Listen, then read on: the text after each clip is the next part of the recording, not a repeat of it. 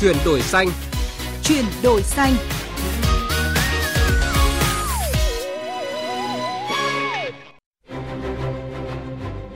Các biên tập viên Lê Thu và Đụng Minh xin kính chào quý vị và các bạn đến với chương trình Chuyển đổi xanh.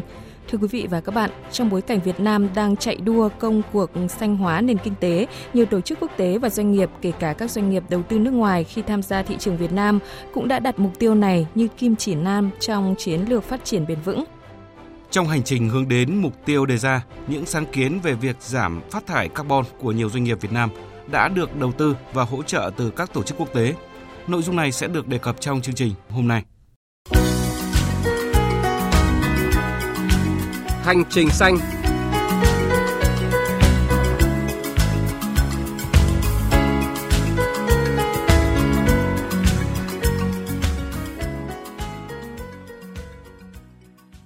quý vị và các bạn, trong lần kiểm kê khí nhà kính mới nhất của Cục Biến đổi Khí hậu, Bộ Tài nguyên và Môi trường cho thấy mức phát thải của Việt Nam khoảng 316 triệu tấn CO2 tương đương. Với mức này, Việt Nam đang đứng thứ 27 trong số các nước có lượng phát thải khí nhà kính lớn nhất thế giới và đứng thứ tư trong khu vực Đông Nam Á. Với mức phát thải cao như vậy thì đã đến lúc Việt Nam phải giải bài toán vừa hướng tới một nền kinh tế carbon thấp – vừa có tốc độ phát triển vượt bậc, góp phần thúc đẩy Công ước Khung Liên Hợp Quốc về biến đổi khí hậu lần thứ 26 COP26 cam kết đưa mức phát thải dòng về không vào năm 2050. Thực hiện lộ trình này, nhiều doanh nghiệp Việt Nam đã được đầu tư và hỗ trợ từ các tổ chức quốc tế nhằm hướng đến mục tiêu này. Tổng hợp của biên tập viên Đài Tiếng Nói Việt Nam. Từ năm 2020, Cơ quan Phát triển Quốc tế Hoa Kỳ tại Việt Nam đã công bố chương trình năng lượng phát thải thấp Việt Nam 2 đây là chương trình thực hiện trong 5 năm với ngân sách 36 triệu đô la Mỹ và có mục tiêu đẩy nhanh quá trình chuyển đổi của Việt Nam sang một hệ thống năng lượng sạch, đảm bảo và theo định hướng thị trường. Năm 2022, nhóm đối tác quốc tế bao gồm Vương quốc Anh, Liên minh châu Âu, Pháp, Đức, Mỹ, Italia, Canada, Nhật Bản, Na Uy và Đan Mạch cam kết huy động 15,5 tỷ đô la Mỹ từ nguồn tài chính công và tư nhân trong từ 3 đến 5 năm để hỗ trợ Việt Nam đạt phát thải dòng bằng không vào năm 2050. Cuối năm 2022, Ngân hàng Phát triển châu Á đã ký gói tài trợ dự án trị giá 107 triệu đô la Mỹ với công ty cổ phần điện gió BMI để hỗ trợ vận hành một trang trại điện gió công suất 88 MW ở tỉnh Ninh Thuận, Việt Nam.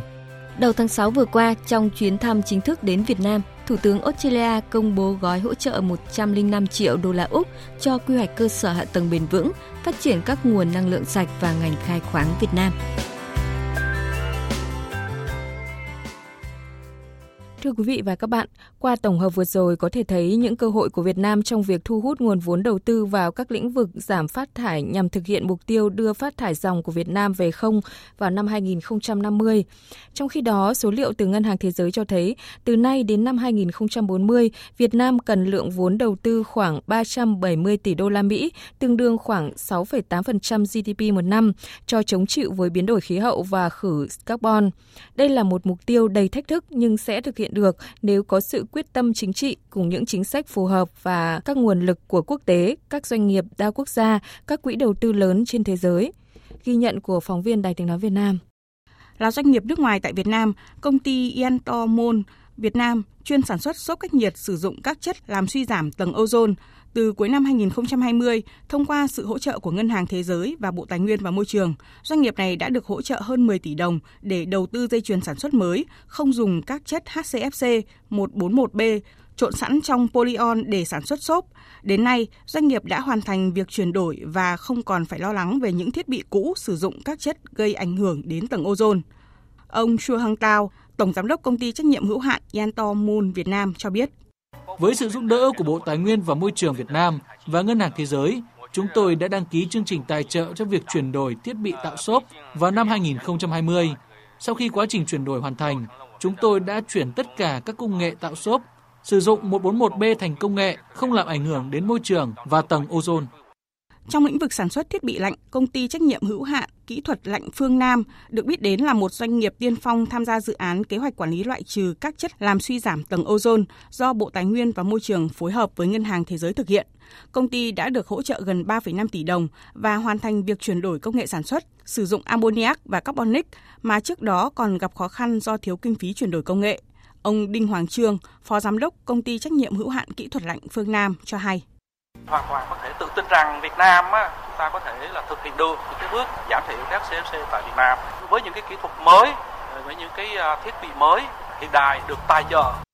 Bên cạnh hoạt động hỗ trợ doanh nghiệp sản xuất chuyển đổi công nghệ, đến nay Cục Biến đổi Khí hậu, Bộ Tài nguyên và Môi trường cũng đã hỗ trợ đào tạo nguồn nhân lực trong lĩnh vực lắp đặt, sửa chữa, bảo dưỡng thiết bị điện lạnh, một trong những lĩnh vực sử dụng nhiều nhất các chất cần được quản lý. Trong đó có các hoạt động phối hợp với Viện Khoa học và Công nghệ nhiệt lạnh Đại học Bách khoa Hà Nội, Hội Kỹ thuật lạnh và điều hòa không khí Việt Nam. Phó giáo sư tiến sĩ Nguyễn Việt Dũng, Phó hiệu trưởng trường cơ khí Đại học Bách khoa Hà Nội thông tin. Càng công nghiệp 4.0 càng cần lạnh và điều hòa hơn. Nhưng mặt trái của nó chính là phá hủy môi trường. Và vì thế chúng ta cần một nguồn nhân lực chất lượng rất là cao trong lĩnh vực này. Sau hơn 3 năm triển khai, đến nay có 6 doanh nghiệp nhận được hỗ trợ của dự án để thực hiện chuyển đổi công nghệ, 4 doanh nghiệp đang xây dựng đề xuất. Nhiều trường cao đẳng, trung cấp nghề và cơ sở sửa chữa bảo dưỡng thiết bị lạnh được trang bị thiết bị giảng dạy và đồ nghề sửa chữa. Theo bà Nguyễn Đặng Thu Cúc, Phó Giám đốc Dự án Kế hoạch Quản lý lại trừ các chất HCFC của Việt Nam giai đoạn 1, dự kiến thời gian tới các bên sẽ tiếp tục phối hợp triển khai sâu rộng các hoạt động đào tạo dành cho cơ quan quản lý, đào tạo giảng viên nguồn và nâng cao tay nghề cho kỹ thuật viên.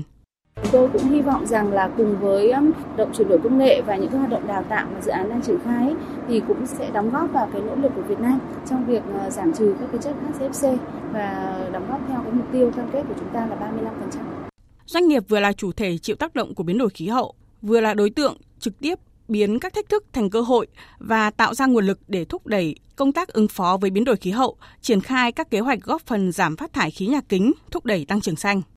Thưa quý vị và các bạn, theo cam kết của Việt Nam tại Hội nghị Công ước Khung Liên Hợp Quốc về biến đổi khí hậu lần thứ 26 COP26, bằng sự quyết tâm, trách nhiệm và bằng nguồn lực trong nước, Việt Nam sẽ giảm 9% tổng lượng phát thải khí nhà kính so với kịch bản phát triển thông thường, tương đương hơn 83 triệu tấn CO2. Mức đóng góp giảm nhẹ sẽ tăng lên 27%, tương đương hơn 250 triệu tấn CO2 khi nhận được hỗ trợ quốc tế.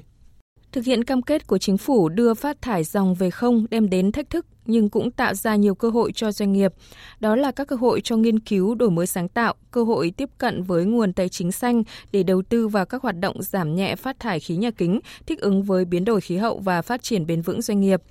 Để hiểu rõ hơn về vấn đề này, phóng viên Đài tiếng nói Việt Nam phỏng vấn Phó giáo sư tiến sĩ Nguyễn Thế Trinh, Phó Chủ tịch Hội Kinh tế Môi trường Việt Nam, nguyên Viện trưởng Viện Chiến lược Chính sách Tài nguyên và Môi trường, Bộ Tài nguyên và Môi trường. Xin được cảm ơn Phó giáo sư tiến sĩ Nguyễn Thế Trinh đã tham gia chương trình. Thưa ông, tại hội nghị COP26 thì Việt Nam cũng đã cam kết đưa phát thải dòng về không vào năm 2050. Trước tiên thì ông có thể đánh giá như thế nào về cái cam kết này của nước ta? Khi cái cam kết này ấy, nó sẽ mang lại cho chúng ta rất nhiều cái lợi trong cái việc cùng với hội nhập xu hướng toàn cầu. Chúng ta cũng gọi được những cái nguồn vốn nhất định để đầu tư cái này và đặc biệt nữa là chúng ta buộc phải đổi mới công nghệ, đi vào cái chất lượng sản phẩm tốt hơn và đương nhiên, cái việc mà chúng ta cam kết đạt được giống như các nước phát thải và chúng ta thu về, nó gần như triệt tiêu là bằng nhau thì khi đó, rõ ràng là Việt Nam cũng như các cái nước khác đạt được cái mục tiêu về hạn chế tối đa phát thải CO2 gây ảnh hưởng tới biến đổi khí hậu. Hiện nay thì ở nước ta lĩnh vực nào cũng như nhóm ngành nào đang phát thải CO2 và lĩnh vực nào phát thải nhiều nhất thưa ông ạ? Bây giờ để mà làm cái đó, tại thời điểm tôi với anh đang nói đây thì có thể là có sự thay đổi chăng? Nói phải con số, thế nhưng trước đến nay thống kê thì người ta cho rằng là những cái lĩnh vực nào mà sử dụng nhiều cái nhiên liệu hóa thạch, nhất là than ấy, đốt ấy, thì đấy là những lĩnh vực mà phát thải nhiều CO2 nhất đặc biệt một số các ngành như là ngành xi măng thép nhựa còn trong nông nghiệp một số các lĩnh vực như là chăn nuôi trong trồng trọt thì đấy là những cái lĩnh vực mà cần phải lưu tâm trong cái giảm CO2 gây ra cái hiệu ứng nhà kính Vậy thì khi thực hiện lộ trình cam kết phát thải dòng về không vào năm 2020 ấy, thì ờ, các doanh nghiệp Việt Nam sẽ đối mặt với những thách thức cũng như cơ hội gì thưa ông? Trước hết về thách thức ấy, thì rõ ràng đối với Việt Nam như tôi nói tức là vì cái nước à, mới phát triển cho nên là công nghệ thực sự là đây là vấn đề Bởi vì nhiều nước ấy, người ta đã thu lại cái CO2 này để người ta biến thành cái ga trong cái sản xuất nước ga chẳng hạn. Đấy là một cái đơn giản. Hay là người ta thu lại cái khí đó vào mũi than để người ta làm mực in. Tất cả cái đó là công nghệ. Tôi cho đấy là cái thách thức nhất. Cái thách thức thứ hai đó là cơ chế chính sách để khuyến khích cho những cái đối tượng có công nghệ cao giảm đó. Cái thứ hai nữa cái thuận lợi của chúng ta đấy là cái xu hướng chung tức là nó có cái sự hỗ trợ của quốc tế, nó có cái sự tiếp nhận, nó có cái sự chuyển giao. Và nếu chúng ta tham gia cái này thì chúng ta cũng là cái nước sẽ rút ngắn khoảng cách phát triển đi. Cái thứ ba nữa là cái thuận lợi của chúng ta, đấy là cái nhận thức người dân thay đổi. Để thực hiện cái lộ trình mà mục tiêu ờ, chính phủ đã cam kết ấy, thì theo ông trong thời gian tới thì chúng ta cần phải có những cái giải pháp gì ạ? Cái giải pháp đầu tiên quan trọng bây giờ tức là cái đề xuất của chính phủ đang nằm trên bàn ở các ờ, bộ ngành, đặc biệt là Bộ Tài nguyên Môi trường đã chuyển bộ chính rồi thì ông xem hoặc là ý kiến các bên liên quan để trình chính phủ sớm. Đấy là cái đầu tiên, cái giải pháp quan trọng nhất, cái lõi của chính sách. Bởi vì luật thì được ban hành rồi, nghị định ờ, không tá có rồi. Thế bây giờ các cái triển khai thực hiện nữa thôi. Đó là cái đầu tiên. Cái thứ hai nữa là theo như luật bảo vệ môi trường đấy thì bây giờ việc kiểm kê khí nhà kính phải rất đầy đủ và rất là chính xác, rất toàn diện. Bởi vì cái lời việc này nó liên quan đến tín chỉ. Cho nên là anh phải biết là anh đang phát thải bao nhiêu, phát hành như thế nào. Và cái này thì hiện nay bộ tài nguyên môi trường đang tiến hành, thế nhưng mà cần phải thúc đẩy sớm để quy cho về các doanh nghiệp cho rõ ràng,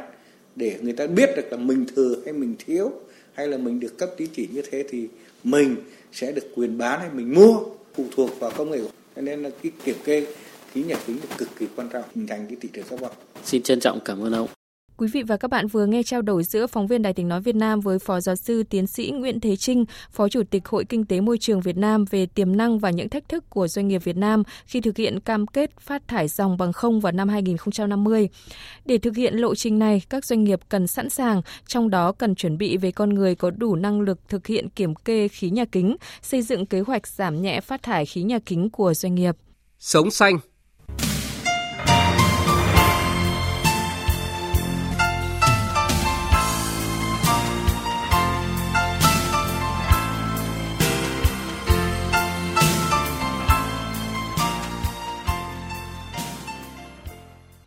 Thưa quý vị và các bạn, Viện Công ước Canrut của Đức đang thử nghiệm một phương pháp chuyển đổi khí nhà kính carbon dioxide CO2 có hại thành carbon, một nguyên liệu thô có giá trị. Đây là giải pháp không chỉ góp phần bảo vệ môi trường mà còn mang lại một loại nhiên liệu có ích cho đời sống của con người. Tổng hợp của biên tập viên Đài Tiếng nói Việt Nam. Để giúp giảm thiểu khí thải cũng như giải quyết tình trạng khan hiếm nguyên liệu thô ngày càng tăng, Viện Công nghệ Canrut đã phát triển một quy trình có tên là từ carbon dioxide có hại đến carbon. Theo ông Benjamin Dietrich, Giám đốc Viện Kỹ thuật Xử lý nhiệt của Viện, quy trình này gồm 3 bước như hút không khí, methan hóa và nhiệt phân. Kết quả cuối cùng thu được là một dạng carbon tinh khiết ở dạng than trì hoặc carbon đen, trông không khác gì đầu bút chì. Đây là loại nhiên liệu có giá trị trong nhiều sản phẩm công nghiệp, từ vật liệu xây dựng, tranh vẽ đến sản xuất pin hoặc công nghệ y tế. Trong khi carbon thông thường hiện nay chủ yếu được lấy từ các nguồn hóa thạch như dầu mỏ và than đá. Đánh giá về quy trình của công nghệ mới này, ông Benjamin Dietrich nói, Chúng tôi đang nỗ lực bảo vệ môi trường bằng cách thu hồi khí carbon dioxide được thải ra môi trường. Bằng cách này, chúng tôi có thể làm chậm quá trình biến đổi khí hậu, đồng thời tạo ra một sản phẩm có giá trị cho ngành công nghiệp hóa chất mà không phải dựa vào nhiên liệu hóa thạch. Kể từ khi được đưa vào thử nghiệm từ năm 2019 đến nay, quy trình này mỗi ngày có thể sản xuất khoảng 0,5 cân carbon. Đây là dự án được Bộ Kinh tế và Bảo vệ khí hậu Đức bảo trợ. Ước tính mỗi năm có khoảng 2 tỷ tấn carbon dioxide được thải vào bầu khí quyển. Tuy nhiên, lượng carbon này chủ yếu được hấp thụ qua cây xanh. Theo các nhà khoa học, để hạn chế nhiệt độ trái đất vượt quá 2 độ C so với thời kỳ tiền công nghiệp, cần đẩy nhanh quá trình loại bỏ carbon dioxide hơn nữa với cả sự hỗ trợ của công nghệ. Thưa quý vị và các bạn, thông tin về thử nghiệm chuyển đổi khí nhà kính carbon dioxide có hại thành carbon có giá trị tại nước Đức cũng đã kết thúc chương trình chuyển đổi xanh ngày hôm nay. Chương trình do biên tập viên Quang Huy thực hiện. Hẹn gặp lại quý vị và các bạn trong các chương trình sau.